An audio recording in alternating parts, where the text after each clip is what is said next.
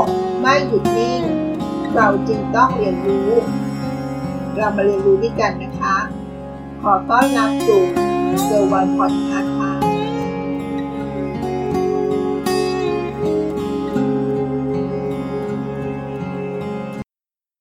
การทำกิจกรรมใด ๆ ซ้ำๆกันเหมือนกันทุกวันจนเป็นกิจวัตรมีความสำคัญนะคะ สวัสดีค่ะ ยินดีต้อนรับสู่ Girl One Podcast รู้ไหมว่าการทำกิจกรรมทุกวันให้เป็นกิจวัตรนั้น จะช่วยในการพัฒนาตัวเอง เริ่มต้นจากการทำสิ่งใดสิ่งหนึ่ง เป็นประจำค่ะ สิ่งใดสิ่งหนึ่งที่หมายถึง อาจจะเป็นสิ่งที่คุณยังไม่เก่งก็ได้นะคะ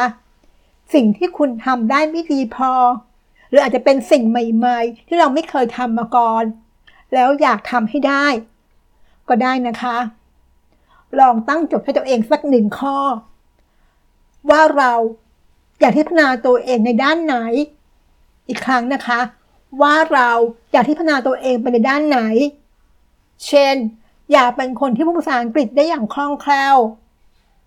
อยากมีหุ่นดีไปถ่ายรูปอวดในลงโซเชียล อยากเป็นนักธุรกิจที่รอบรู้เรื่องการลงทุน ทุกอย่างที่คุณอยากจะเป็นมันเกิดขึ้นได้ทั้งนั้นนะคะ อยู่ที่ว่า คุณเริ่มที่จะฝึกตัวเอง ให้ไปถึงจุดนั้นแล้วหรือยัง คุณเริ่มที่จะฝึกตัวเอง ให้ไปถึงจุดนั้นแล้วหรือยัง มันอาจจะยากสักนิดนึงในช่วงของการเริ่มต้น แต่เมื่อคุณเริ่มทำและทำไปเรื่อยๆ จนรู้สึกว่าสิ่งนั้นเป็นกิจวัตร สิ่งนั้นกลายเป็นส่วนหนึ่งของชีวิตที่เราต้องทำเมื่อทำไปถึงจุดนั้นแล้ว เมื่อเวลาผ่านไป แล้วตัวเราย้อนกลับมาดูมามองตัวเองอีกครั้งหนึ่ง